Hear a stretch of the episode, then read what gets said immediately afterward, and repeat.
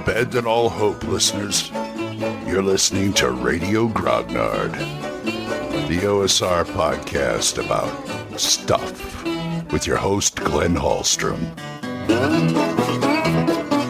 Hey, folks. Old Man Grognard here on a Sunday before Christmas. And I hope you're all doing well, and I hope you have a nice holiday planned. I don't know what I'm planning, but it'll be something. Got all the kids here already, and we're going to have a good time, I think. You know, I was thinking about numbers. Numbers generated ahead of time. And I thought, you know, I've heard of a process where a game master will take a sheet of paper and just roll numbers and use those during the game, use them for things like to hit rolls or saves or something like that. And you just, okay, I use that one, check it off. And it's like, well, that's nice, but I just didn't see the point if you're going to do that already beforehand. But, you know, the wisdom of the ages, so to speak, kind of makes me think that's a pretty smart idea. I mean, you have a piece of graph paper in front of you, and Lord knows I use enough graph paper. There's nothing wrong with rolling numbers and just putting them down on a piece of paper for use later. I can see that happening. I've also seen pre-printed grids that you can, I think, download and print them out. Just random numbers people have put down. But I thought, you know, you could probably refine that process a little before game during prep. Because you never know when you need a number. You don't always want to roll. And it's interesting to have that. I mean, what I would probably do is something like roll each die or dice separately and roll an array of numbers. And I would classify them in each die type, like I roll a whole bunch of D sixes, a whole bunch of D eights, a whole bunch of D twelves, et cetera, all the way up to twenty. Even percentiles, you can do that. And you can use them in various and sundry ways. In fact, I might even recommend players do this if they want. Or, you know, if either you roll them in front of the game master or you say, here, here's the sheet I roll. What do you think? And what you would do is just check them off as you use them. And sometimes you either check them off or there's certain there's certain things where you would circle the numbers saying, I used this once already. Maybe I can use it again in certain circumstances. It'd be easy for doing a bunch of, it'd be easy for pre-gens.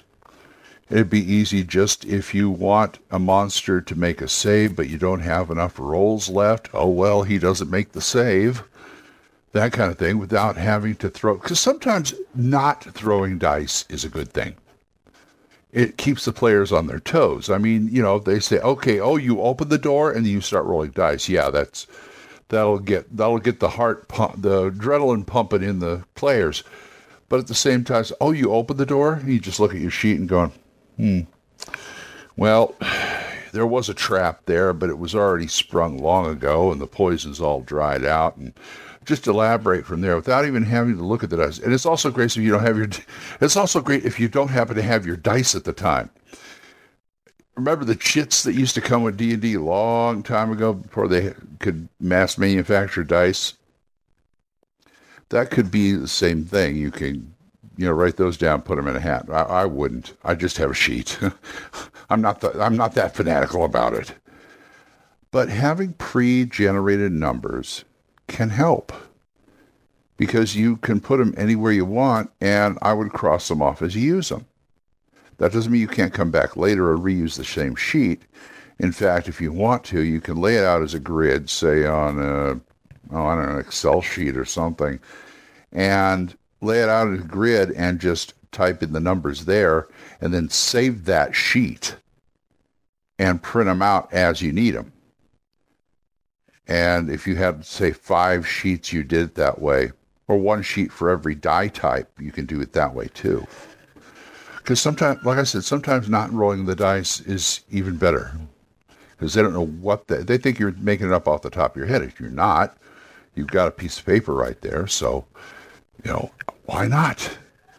It'd be an interesting variation on just sitting there rolling dice. And especially, especially if you have a horde of monsters or one great big bad that's just a little complicated to run. If you have a horde of monsters, you can just look at the, the numbers and go, okay, I need twelve skeletons. Okay, I'll take these this this row, right, two rows of six. I'll take that, or a row of twelve, and I'll just use those as the hit points, for the hit points. And it makes it all a lot easier. I'm always pre-writing up my monsters beforehand on a graph pad. I've got several pads of graph paper around here that I just take one and I just write the basics, uh, skeleton basic stats, and then however many skeletons I will pre-roll and box it in on the graph paper. So I say, okay, just check them off that way. That's another way to do it, check them off. But if you don't have your dice for some reason or something like that, or you don't have time or stuff, like take your sheet, take your sheet, okay, these twelve, they'll have these hit points. Boom, put them on there. That doesn't mean you have to cross them off, because you can use those again.